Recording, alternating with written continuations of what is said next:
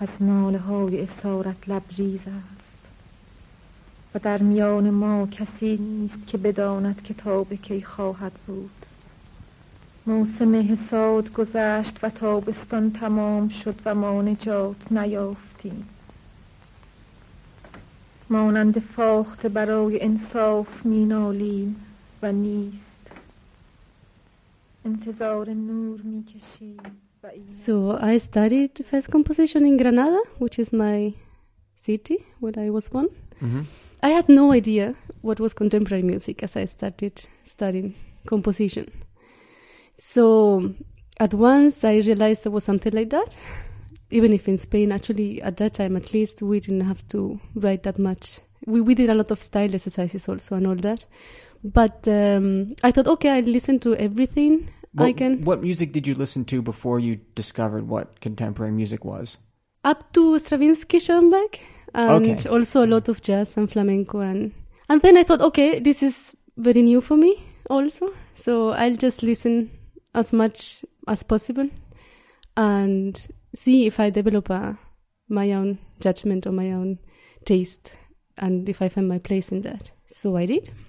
And I liked it.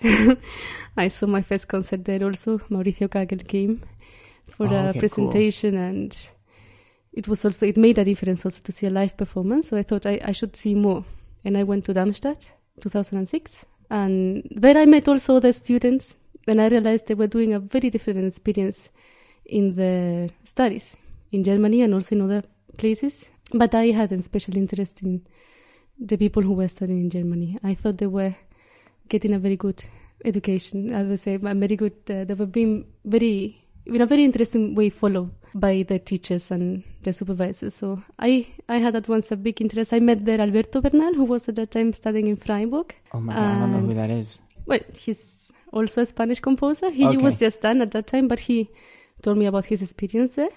So as I finished in 2007, I, I did my exams in my entry exams in Freiburg. Okay, but what what, what about Darmstadt? Yeah. Or what? Okay, what what about that festival made you say, "Oh, this is a good education"?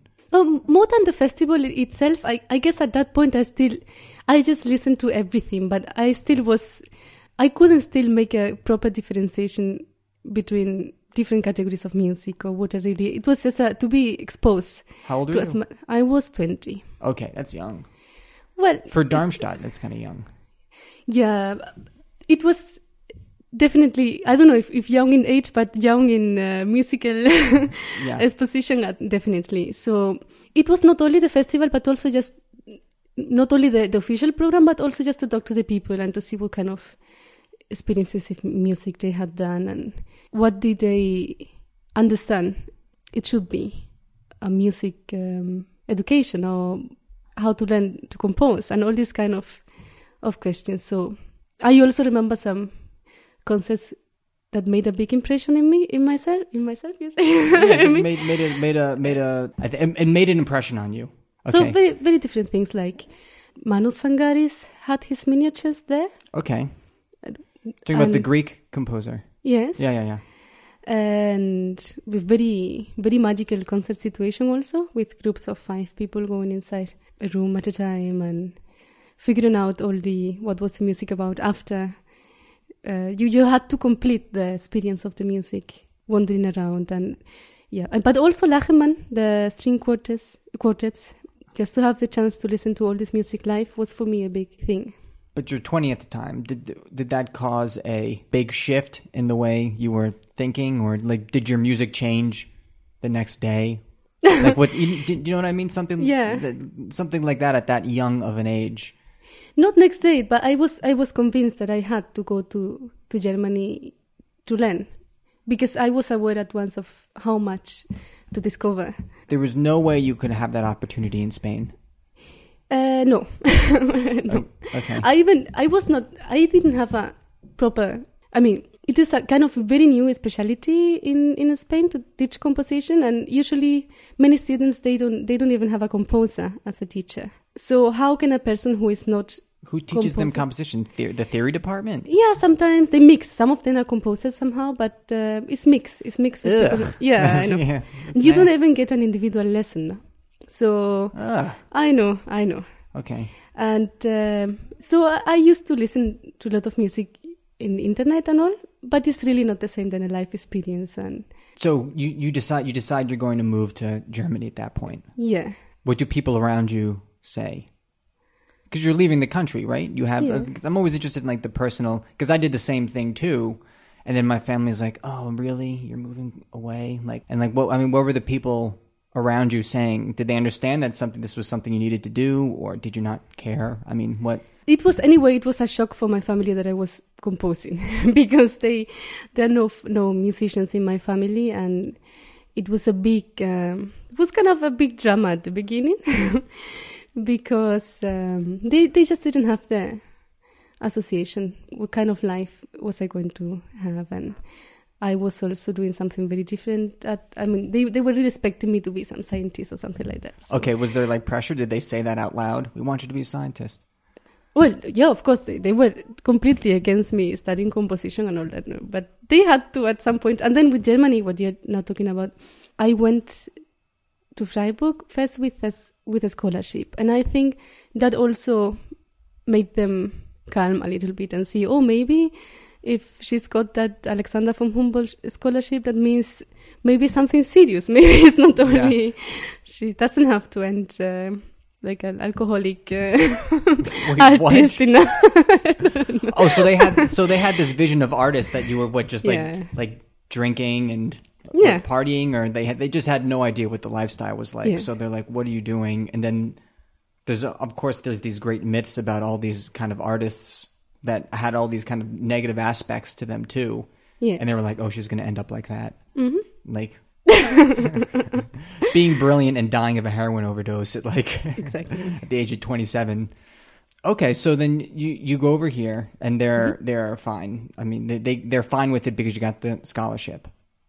Yeah, I think that that gave them, of course, some trust to think that there are. They they just started discovering that there are also some serious institutions and some in some countries also there is another idea of um, the social importance of music, maybe, and I don't know. The, the typical thing, if you say in Spain that you're a musician, or when I used to say that I'm studying composition, the typical answer to that would be, and what else? of many people from the, because it mm. sounds like it's a side thing, no? It's a kind of hobby or something you do just for fun, but it's not taken as seriously as, or it was not at that time, or maybe only just in my in my cycle of. I don't know. I don't. I also don't want to make it a general statement. yeah but, this is your um, point of view i mean people will understand that when they listen to this that this is your point of view of this Yeah. yeah yeah yeah so who did you study with in freiburg what did you i mean what was that experience like it was one of the most important experiences in my life because uh, I studied with uh, Cornelius Schwehr and also Mathias Spahlinger was still there oh just okay before retiring. I just discovered much deeper meaning of music generally, not only new music, but I remember just the first week I came to Freiburg, for example, I I think just like two days after I arrived, there was just by chance I, I went inside the conservatory and, and sat in the main hall to listen to a concert, and it was uh, uh, Hille Perl playing the gamba, okay. Da gamba, and I just couldn't believe I had I had never experienced before this this level of performing and this quality, this quality of the music. I I was just shocked in my in my seat. I just couldn't believe, and generally also even at the school, just I used to go downstairs to the Übekeller, the practicing. practice rooms or yeah Yeah. yeah, yeah. But actually, it's not a fun thing to do later, no. But I at the beginning I was just really as, astonished, as they said, of the level of of how how the people were, and they were just practicing practicing, no. But it was just a, a joy to, to to listen to the Vortragsabende, so the student concerts and everything. I was amazed that people were taking it so seriously, and music is also important for other people. you're really at this point where you you get there and you're just consuming everything you possibly can all the time Yeah. again what does this do what was your music like in spain and what did it start to become in germany did you feel a need to assimilate do you know what i mean when i say that Uh, assimilate in which sense? adjust what you were doing in order to fit into this new scene that was I, happening I changed completely, but not not in order to assimilate, but in order to just know what I wanted to write. Because you know, in Spain, I had written mainly the most of the time you are busy making some style exercises. Like one semester you have to write a string quartet, and you have four months for that in classical style, and then you have like two weeks left where they tell you, okay, then do quickly some contemporary stuff. Yeah, this, this is like what happens when uh, theory teachers or your composition teachers, Yeah. right? Yeah, yeah, disaster. And I also never got the chance to listen to. Anyway, I did it seriously, the contemporary stuff also. I took it very seriously, but I never had the chance to listen to that in a performance. So I was doing more electronic music in Granada, just for the reason that I didn't need a performance. I, I didn't need a performer, uh, someone to learn the music, and I just could make it and listen to that and ha- get an idea. But that was actually one of the main reasons. It, it was not that I felt really attached to. then I discovered that in Freiburg. Then Everyone I've talked to that started out doing electronic music gave me that same exact answer. it's uh, places with no performance opportunities for composers. Everybody always gravitates towards electronic music mm-hmm. because there's no other option for them to get better because you Yeah. can't hear what you're doing. So anyway, you were doing that. You were doing electronic music, and you you realized that once you got to Freiburg, it, it actually wasn't what you were wanting to do. It was just something you were doing because you didn't have performance opportunities. yeah, Okay, so then what? it was not a need anymore. Yeah, yeah. And I also was very lucky because from the very beginning I met some other students, so instrumental specialties like very good cellists, and we continue this this friendship from that time, and we kind of developed together. This very first person was uh, Marie Schmidt, a cellist, and she's also nowadays into contemporary music and all, and and also many other people. But it was just very exciting to have a long time ahead just to try out things and to work together, and it was a big present. Okay, but then we still have to get back to wh- what did your music start sounding like? What conclusions did you come to about what you wanted to do once you were? So there is some continuity that, uh, for example, in Granada already, I was always very interested in literature.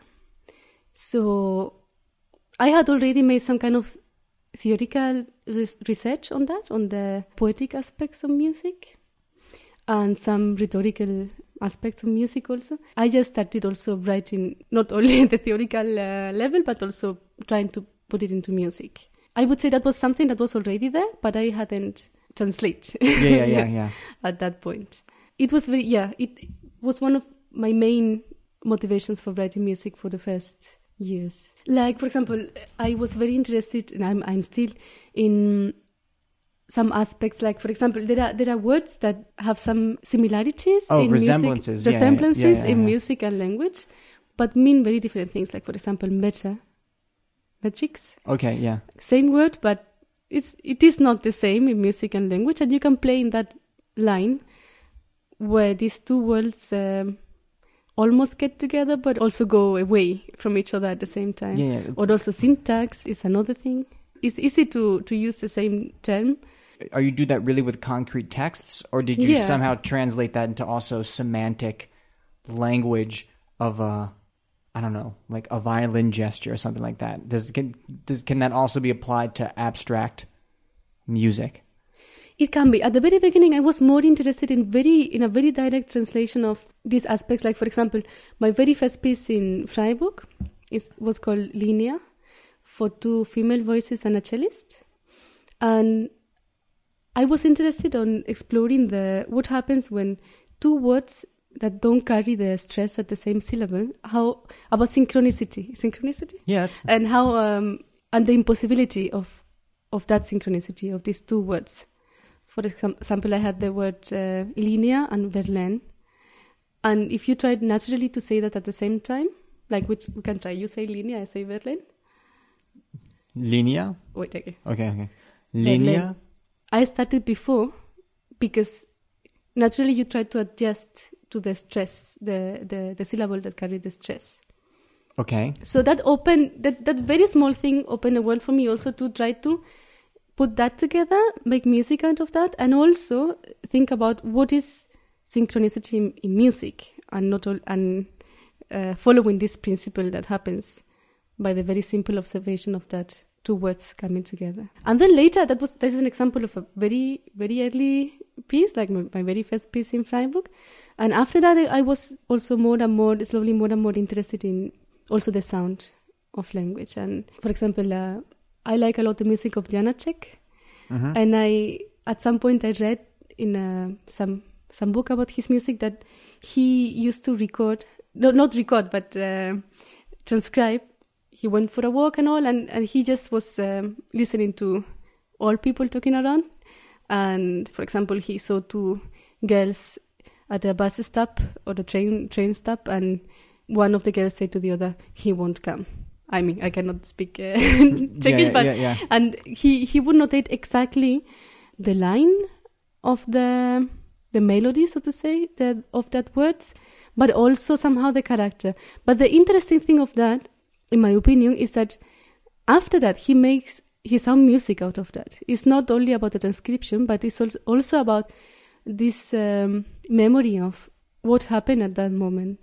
What was she saying beyond the words?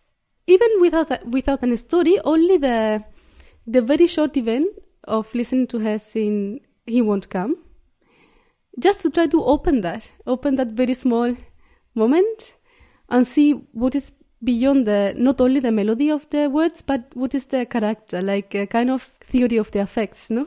And from that on, composing his own music. It can be just some music coming out of that, not only transcription, but that sound material, which also contains not, not only sound, but uh, very almost uh, unconscious expression. So how do you do it? So, What's your approach to that?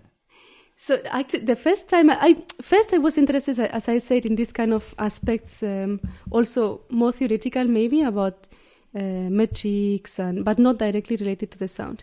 And the first time I was more concerned about the sound also of language, and not only the the theory and the analysis of poetry and all that was um, I wrote a piece after a, a film by the Iranian uh, regisseur.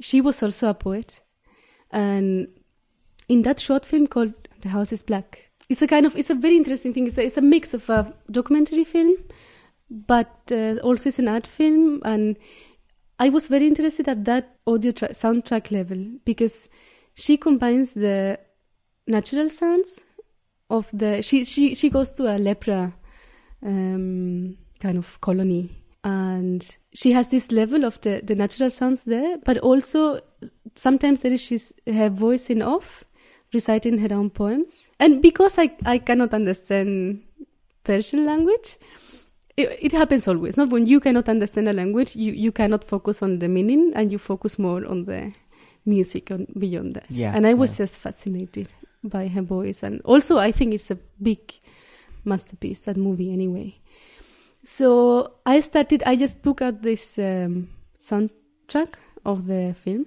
i made a, a kind of tape uh, for myself uh, for making transcriptions When you say the soundtrack, you mean the just the voice? You took out the voice? not only the voice also the natural sounds Okay, the yeah. concrete sounds on the which are not that many but there are some some in the film like uh, some dogs barking and some children laughing and some people walking around and all that it's quite a silent film anyway but Okay, so what? It, so anyway, you took that out and you made a you made a soundtrack for yourself. yeah Since you couldn't understand the language, everything was kind of music at that point anyway. yeah So what did you do with it? Well, the interesting thing is that you know it is not only music. It's, impo- it's important that you know that it has also a meaning and that it has also a is something being said beyond that, and it, it is somehow magical at the beginning that you don't know what's behind. It's also nice if you can get to know what is also behind later. Did you ever figure out what she was saying? Yes, because this this film has also subtitles. Oh, okay. so okay. It's cheating. Uh, yeah. yeah, yeah. no, it's not cheating. You can also just sometimes you can know what she's saying, but you cannot follow exactly. So I use it that translations. I, it is a piece that plays a lot with many ways of dealing with text. Like I had not only that material, I had material from text from Baudelaire and from Perec, and from I had just list sometimes. Like uh, I had numbers. I had many ways of the, this there was a piece for a for an ensemble of where some of these friends I had I had in, in Freiburg from the very beginning did perform at the end of my studies that it was also like closing a, a time and yeah they had several techniques like sometimes the singer would try to read the text with her, but at some point she would just close her mouth and continue like, well, in French, I cannot speak French, so, but I will tell you more or less it was like, um, number two, you can see a man with a hmm, hmm, hmm, hmm, and a hat with a hmm, hmm, hmm, hmm. So this idea that you're getting some parts of the meaning in the piece and some parts are completely free of that also, but they play with the suggestion of a meaning. And you also have in that piece the sound of the someone writing. In that sense, also I, I started introducing also another objects from that piece on because introducing some objects that had for me the quality of the words, this openness of um, listening. For example, I had two two very kind of simple but also simultaneously very open objects in that piece. I had a Spazierstock, how do you say that? Spazieren? Stock. So that like old people help themselves to walk with. Uh, Oh, walk. I didn't see. See, I don't know that. A walker. Yeah. Ah, Yeah. okay. so because it appears in the film, but I mean that's not important for the audience if they, they don't have to have seen the, the movie. But I had that because it it has also the it, it was for me almost like picking up a word as simple as that, as concrete as that, but also very very open in associations. Like the singer was sitting, it's not theatrical or something, but she would sometimes make the the movement of with the with the walker like with the sound of someone walking. Sometimes also you can have the association of a conductor, and she would kind of conduct with that, like it used to be in old times. Okay, so this is really so. Well, first of all, I have to ask the question: Is this just a pure theater piece? It's not What- at all. Is there a cellist there? Are there other are there other instruments playing along? Did you find, or is it just singers and this? Yeah, Uh, sorry, this I, tape I, I started talking with no order at all about that yeah, piece yeah, somehow. yeah, yeah, yeah. So I'm so, lost in that. so, so I'm Yeah. trying I'm trying to trying to picture it in my head, and then also I'm like, you're just giving me pieces. But I mean, what's what's the picture? What's the image of this on the stage? Yeah, in Like- this, there are four musicians. There are flutist, a violinist, cellist, and a singer. Okay, And the singer and also the flutist, they have some objects. The singer has a well, she has a microphone and she has a worker, and they have also the how do you say kreide when you write on the Chalk. Ah, Yeah.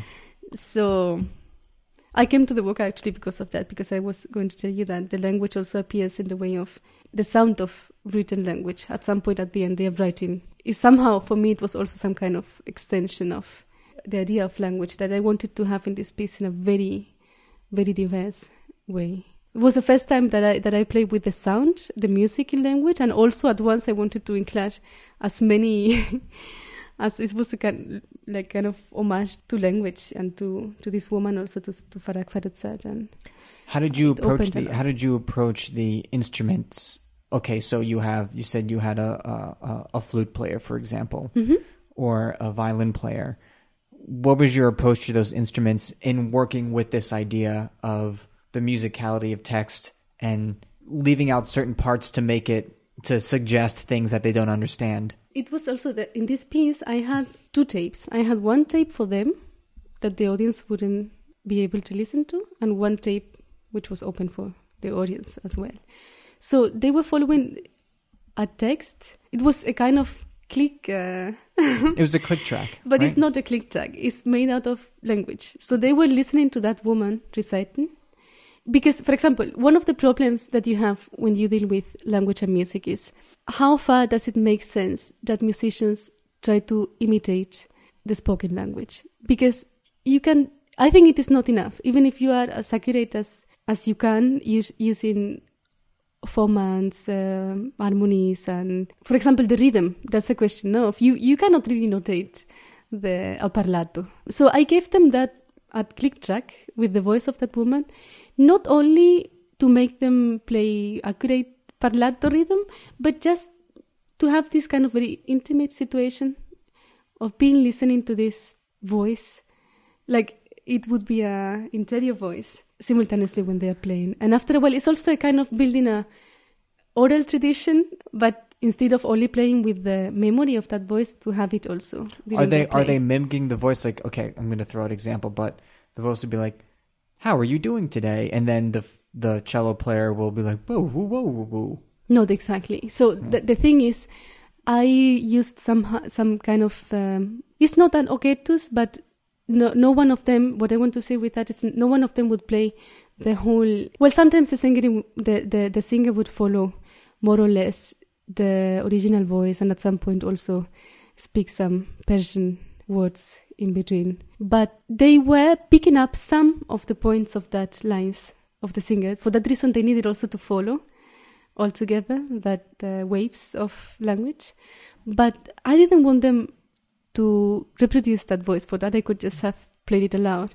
I just wanted them to be submerged. How do you say that? Uh, Submerged. yeah, Yeah. into that. But uh, I hope uh, they did also music outside of that. But That it did turn also into some music. But are you asking them to improv? Are you asking them to improvise along with it? Ah, no, no, no. Are you sorry. asking them to have? Is there notated? Mu- is there notated music in front of them, and then they have to wait till they hear a certain sound on their on the voice they're following in their headphones to play a gesture? Like how how is this? I mean, I this, maybe this is boring for people to listen to, but I'm interested in it. So how is this technically done? Yeah, sorry, yeah, yeah. now you understand. Yeah. No, it was um, in the score. In that score, there is no no rhythm uh, notated. It is a, the the text is notated phonetically. So this text is a kind of timeline. I mean, not not through the whole score. There are also bars in other parts and all that. But for for those parts notated like that, they will follow the phonetical transcription of the text as a kind of timeline, and they will have lines going from some precise uh, concrete syllables of the text would they have also to play something synchronized to that and since they are all of them listening to the same tape together they are also all synchronized Wow. So this is really out of the box, huh? As far as like regular note, like you went from writing a string quartet in the classical mm-hmm. style to doing something like really outside of what notated of what normal notated music is. This is kind of a theater piece with headphones and they're listening to phonetics and they're kind of following it along with their instruments. Was this big leap necessary? I mean, did you was is this is this this is this like the first piece you did when you got when you got there? Did it no the very first piece i wrote was this Linea i was telling you oh, about Oh yeah, yeah, before. yeah, yeah, yeah. actually the first oh, very first piece that was maybe i should give it to you it's very reduced actually i started i just thought everything was too much and no this one i guess i had been this, this was my last piece before leaving freiburg the one i, I was talking about now. Okay, okay. with the yeah So you'd been there, so you'd been there for a while. i was there for almost four years yeah Did it work? Were you happy with this? What's the name of this piece, by the way? l'autre like uh, the other Okay, in, Fran- okay. in french sorry Okay. french. Were you happy with it? I mean, did did it work well?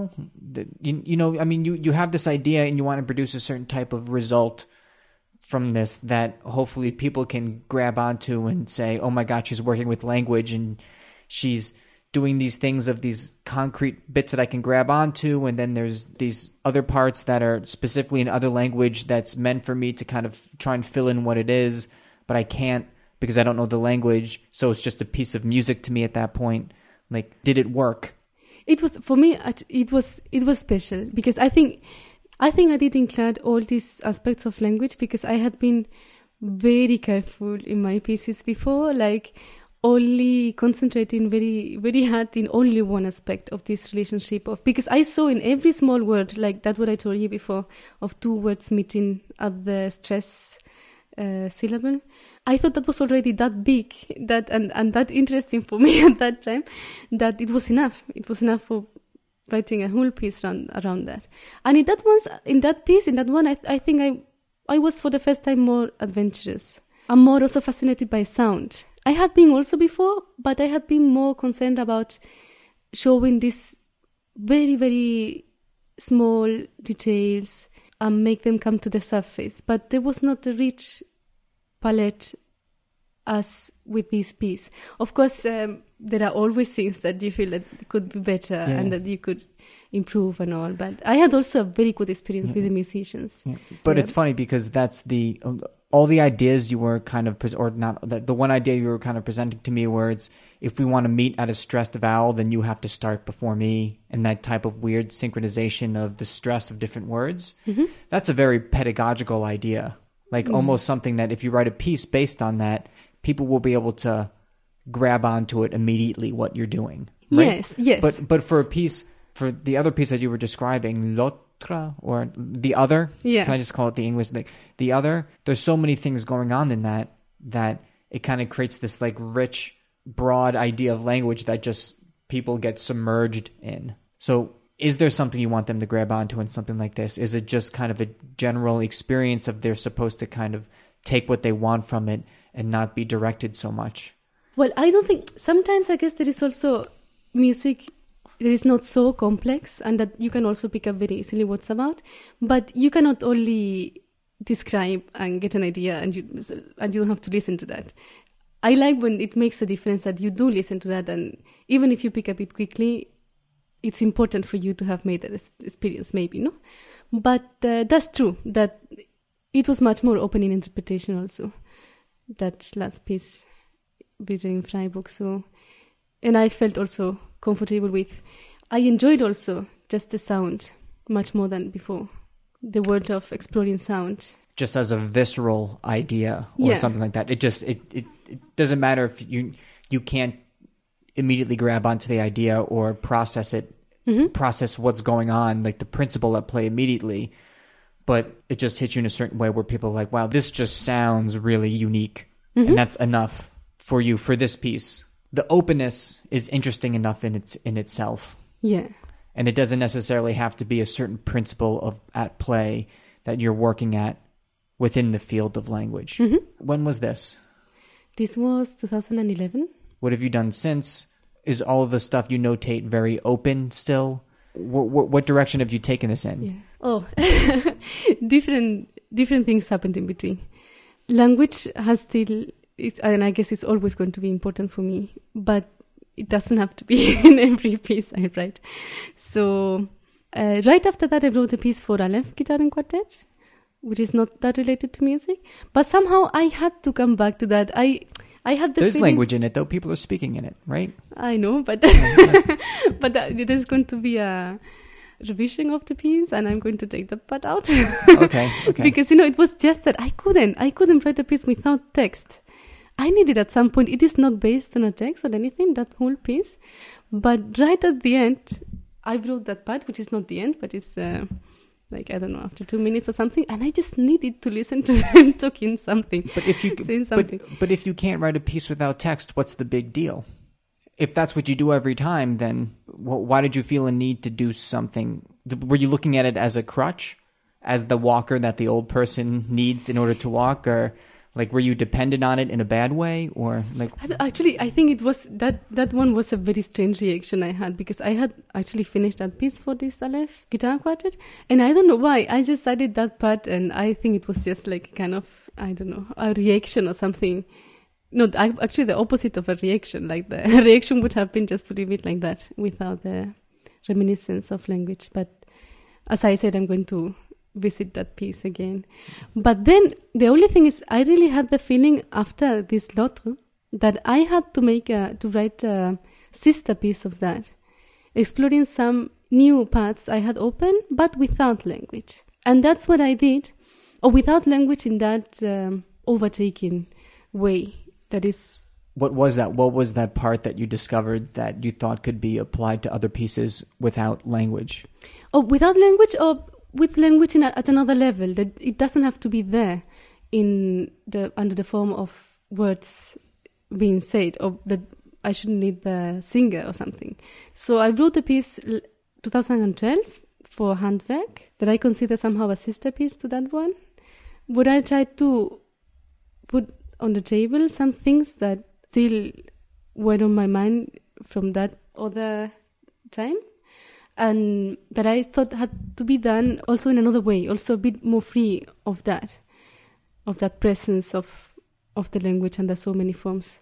So that was just a handful of earth. Yeah, you were asking me what did I do since since then? No, and I Oh, yeah, came. yeah. I, I just wanted to talk about. I was just wanted to tell you that it had a consequence. That last piece from Freiburg, in that other piece, a handful of earth that I did afterwards. What, what I'm asking you is what was the consequence? You said the piece you did in Freiburg, there were things that you took from that that you thought were about language, but weren't dealing with it in a concrete way that you applied to this piece for Handwerk. hmm What was it? Yeah, yeah, yeah, yeah, yeah. So, also for the second time, I had a soundtrack in mind. also from an Iranian filmmaker, in this case, uh, Kiarostami. I'm just, I'm somehow fascinated by these people. I think they, they have something very special that I don't know from other. These filmmakers or these or Persian or Yeah. the Persian culture. I started, it started because of uh, these filmmakers, but the more I know about this Persian culture, the more I like it. But anyway, in this case was this Kiarostami soundtrack also.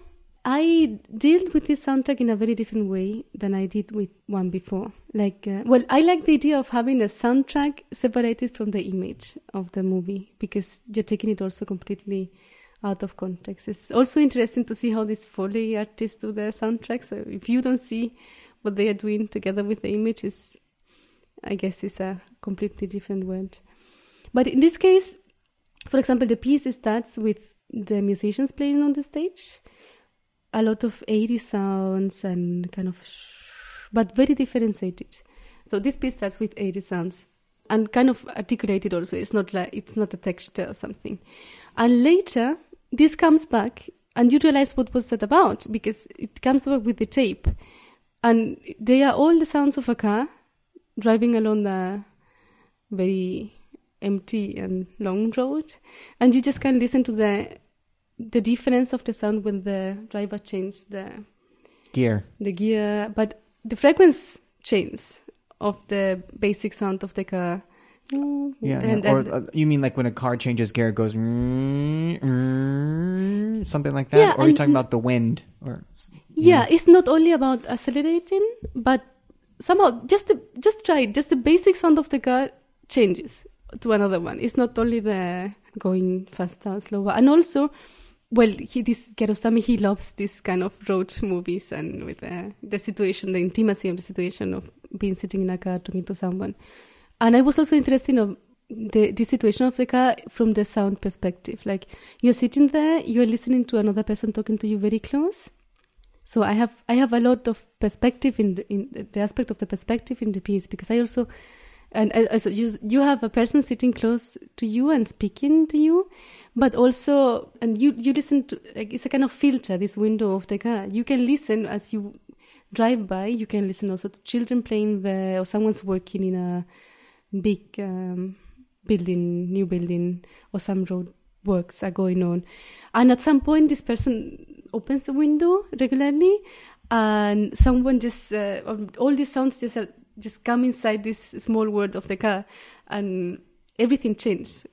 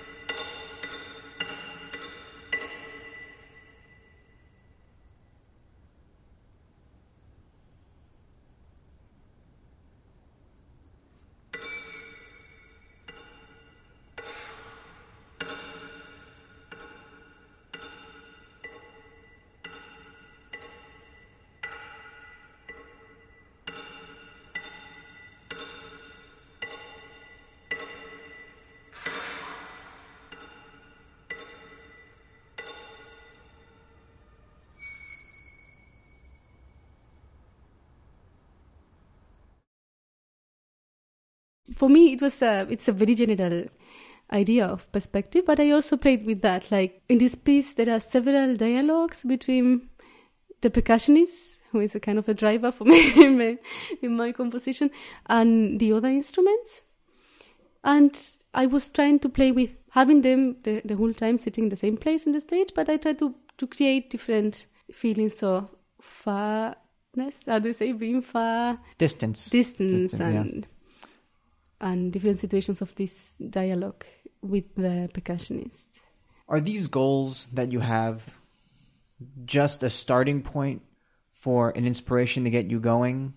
Do you have this idea and you go, oh, this would sound amazing. How do I do it? Or do you say, oh, this is a great concept for a piece? And then what happens sonically is almost not as important as the concept that I have to help me create it.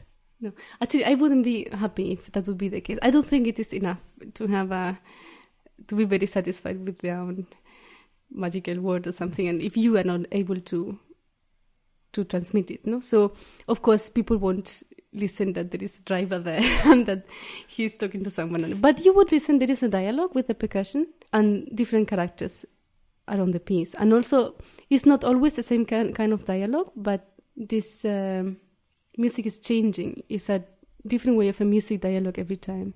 And also, what I try to, in general terms, and I, what I hope is audible at some point in this piece, in this piece is a, is a kind of trauermarsch, funeral march, Say that again. trauermarsch, the funeral march, no, for the queen Funeral march. Yeah, yes, yes, Yeah. yes, yeah. Okay. So, but this is it is. So I'll I'll I'll try to explain. I would, for example, take this idea of the funeral march and think, why do we listen to some music and recognize it as a funeral march? Why is this dun da dun this pesante and this specific metrics? Why is this immediately for us a cultural? It's it's like a, it's a, an effect or a yeah, an association. an we, associ- you know, we, we hear certain rhythms. We hear, you know, funeral march music, and we automatically know what that is. yeah. Yeah. So I was trying to listen to very different forms of that and dealing with, for example, I would listen to Don Giovanni during that time, but also to these brass bands from New Orleans who go just playing very loud, going to the cemetery, and also this.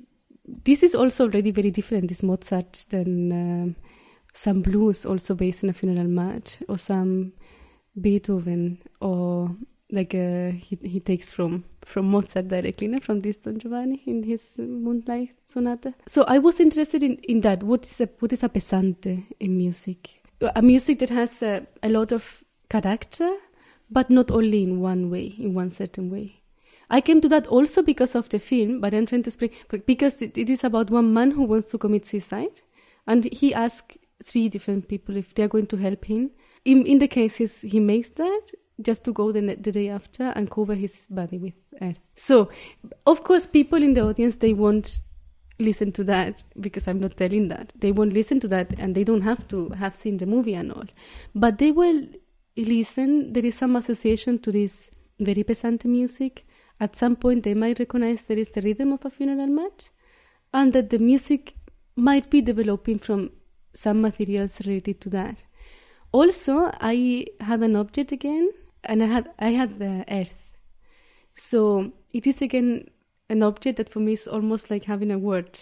It's uh, very concrete, very open, but the first well the percussionist and the clarinetist they both have a small box of wood and a lot of earth. So of course the first time that the percussionist throws a handful of earth on that, I guess one of the first associations also with that pesante and all is uh, Yeah, yeah, yeah. Of course. I mean, but my interest is also to go beyond that, to open that again, that sound. How? but that's the, that's like the beginning of the piece. No, uh, the beginning was this trans- this transcription of the of the car and that this um, this moment of recognition afterwards when you listen to the original soundtrack of that transcription. It's crazy what you're doing. You're taking like, almost like the idea of this movie. You're removing any concrete things from it, and then trying to distill the essence of it with sound and movement. That's an important thing for me because that's something similar. I was going, I was telling you with Janacek. It's about extracting the what I call character, and you just said uh, substance of. It's really cool. though. You're like transcribing a movie in a really strange way, aren't you? Yeah, because Yeah. indeed I don't want to tell a story with that, Yeah. but I want to create that substance, not only from the movie, but also from all the music, or from the language, or from whatever you can listen to, which is surrounding us, surrounding us. Yeah. So- Anyway, I like that. So what else did what else did you do in order to distill this idea Yeah. that well, you for got example, from this movie? with that with that the gesture of the earth that could be a bit too placative how do you say that in Yeah, english obvious. Yeah, yeah. yeah. if, yeah. if you just leave it by that so what do i do to open that very visual also event well the percussionist will start to very he, he would turn his hand down with a handful of earth on that and very slowly leave the earth fall on top of the already thrown earth so you start also opening the ears of the audience to this other sound of earth falling on on earth but very very softly and very like small drops but they're not drops it is earth. So you start also dissociating. So there are many ways also of dissociating a face association and trying to open it also in another ways. Also with words but i use it in this case with earth is repetition. After 10 times that someone is throwing regularly but very slowly but regularly this earth is like repeating 20 times the word table. Table Did- table and at some did- point you don't listen to the meaning anymore but you listen to music of the word so i guess something similar happens also by repeating that gesture or also changing it in sorry you were going to Did the bo- I'm not, I'm just curious now because I only heard an audio recording of it. That's all. That's all people are going to be able to hear. Was the box in the shape of a coffin, or was it just a box? no no no no no it is just a I'm, box wonder, I'm, I'm wondering now. Now that I think I'm finally getting my head around this, is that I'm wondering how literal you are sometimes when it comes to these associations, right? Because dropping because dropping dirt on a wooden box is very that's really strong. Mm-hmm. Uh, honestly, people are going to understand that as what people do at a funeral. They drop, Mm-hmm. you know, like the family members drop the dirt on, a, at least in Catholic ceremonies. yes you know they drop the dirt on the box and i'm wondering how close you feel okay with getting to a literal translation Well, that's the point. I would never use a form of a coffin because the idea is that even if it is, it can be a bit too obvious at the beginning what is intended behind, and also the music has something of that. That's especially especially what I want is to open that and to make you forget what was your first association to that. When I use objects, they have to be open enough, like this walker also. You can, or, or sometimes, well, that's a problem with, with science also. It is difficult to dissociate your very first impression of them, but it can be also a challenge musically for the sound and for how, how to, how to get out of the, it's like, like I was saying with the word. You can say a very stupid word during a performance and you can think that that was terrible at that moment. Why is this person saying the cat? Is you're breaking the whole? But maybe, well, once you're there, if for some reason someone wanted to put a cat there, or I wanted to put this earth, because also the sound was important for me.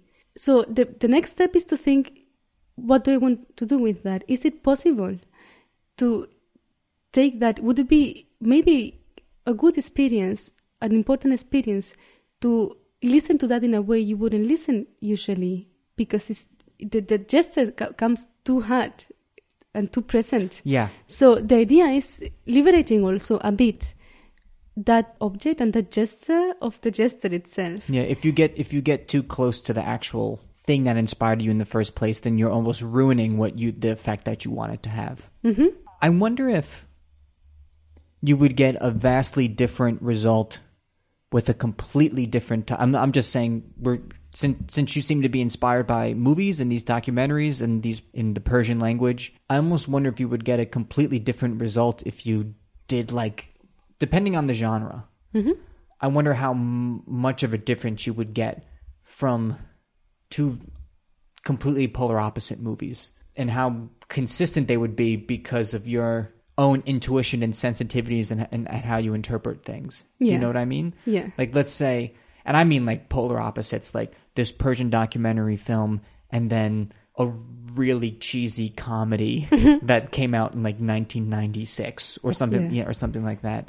What would happen if you had to do the same thing to a movie that you hated? you know what I mean? Like, well, yeah. would, would would would you find a way to get the same result, or would the result be in music material that you also hated? So see, there is this thing with movie. It sounds like I always actually it is only these two cases that that I worked with movies and with Iranian movies, and it was also intended that the second time it's also Yeah, an yeah. Oh. Iranian Iranian movie. Oh. But I don't, I couldn't work with a movie I hate or with a.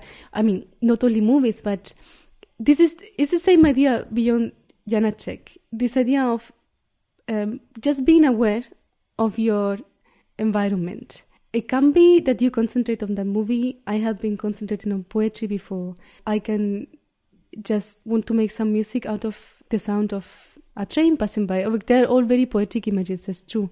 But I just don't like, I don't understand also all these uh, cheesy materials that actually other composers do, no? Sometimes just take something. I guess it is also a bit dangerous to take materials that you love so much, like I did with these movies. I don't know if it is always a good idea, but also I I keep some dist- distance to that. At some point, I also go far from that and try to concentrate on the music that is coming out.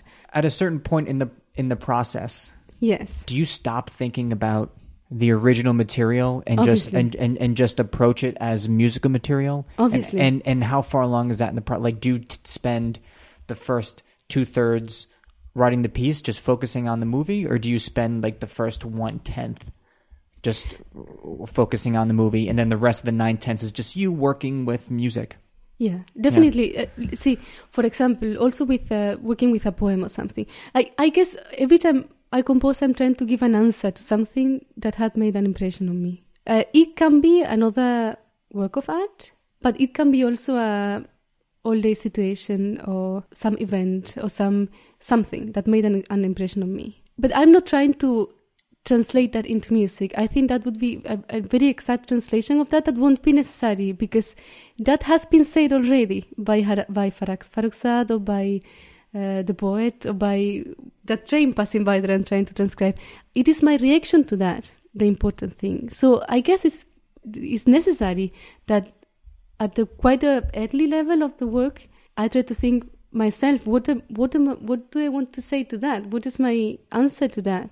And try to complete it in another from another perspective. Otherwise, it wouldn't make sense. Is your answer sometimes antithetical to what the original material was? Do you know what I mean by that? Like, so maybe I'm just taking an example of like you're slowly dropping the dirt on the box, and you've you've worked with that and you've gotten that material from the theme of the movie, hmm and all of a sudden your intuition or your reaction is to do something that is start, like that starts knocking on the box violently. Mm-hmm. Well, obviously you don't do that at a funeral. You you don't drop the dirt and then knock on the box. Yeah. But it's a direction that you felt had to go that may have been not as loyal to the idea. Does that ever does that ever happen? See, in the mom- from the moment on that I take the earth, that's the last connection to the movie. I'm not thinking anymore in the. There is not a single mo- moment in the. This earth is mentioned, but you never see also the gesture of putting it in the box. So I just take it as a very concrete but very out of context object. Beside of that, everyone knows that it is. I mean, out of context of the movie, just as a, as a general known thing that earth is thrown in that situation, but. Uh, from that moment on, it is already separated from the movie. Anyway, also beside of my music, I like to spend some time, for example, in the case of the poem, just analyzing what's going on there and read it many times and so and getting something out of that.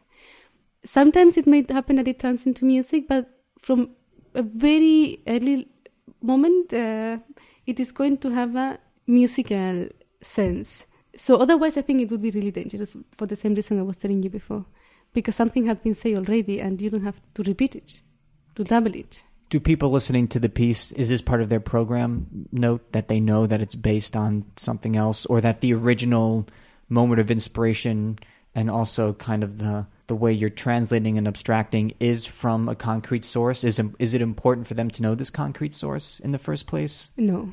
okay You know what I did for that program text? I just said, uh, I, oh, I wish it would be just around, just read it to you. It was just a small made up text with sentences out of Don Giovanni written in, Cursive. in yeah. cursive yeah. and mixed with some sentences out of the movie, but also some musical indications. So it was just to give an in very short text. Also, it was just to give an idea of some some different context where people were talking maybe about the taste of cherries. No, actually, I like. I don't like to be too precise in this situation because it has to be very personal experience for everyone. So, no, I don't give that kind of information. I have one more question, and it's kind of dumb. I might cut it out. But you spend all this time talking about language. What, what's your favorite language? Mm-hmm. which one? Which one do you like the sound of the best? So, I guess in order to really like the sound of a language, You have Ye- to not understand the language. Yes. Yeah, I agree with that. Only because I started hating. German less after I started understanding it more. you started hating German less. Because the sound of it is just horrific, I know. right? I know. but once you understand it, then it's not about the sound anymore. Yeah, that's right. Yeah, then then, That's it, then you're actually then you're actually functioning in the world, and you're not so concerned that you're going all these ah, yeah, right. I know. But I do like German language actually. But yeah, you're right. I Yeah, like yeah. it better. yeah, yeah, After like, learning it. yeah. But no, we're talking only about the sound. So I don't know. Well, this person, woman, I guess it depends also really on the person who is uh, like there are some I don't remember the name now, but some old actors, English actors, they have the very very hard uh, British accent reciting this uh, theater actors reciting Shakespeare or something. That's amazing how the voice vibrates. So Ezra Pound reciting his own poems, and that's English, but that can be, it's which is a very common, very it's in the ears of everyone somehow, but it can be very different, no? Or Italian language, I think, is wonderful, but it can be also very. It can get on your nerves. If it's about if it's about someone trying to get you inside his restaurant. yeah, yeah, yeah, You yeah, know? yeah, yeah. So it really depends of, on the language situation. Okay, well, I, we've been talking for a while. Thank you for doing this. Okay, thank Yeah. you too.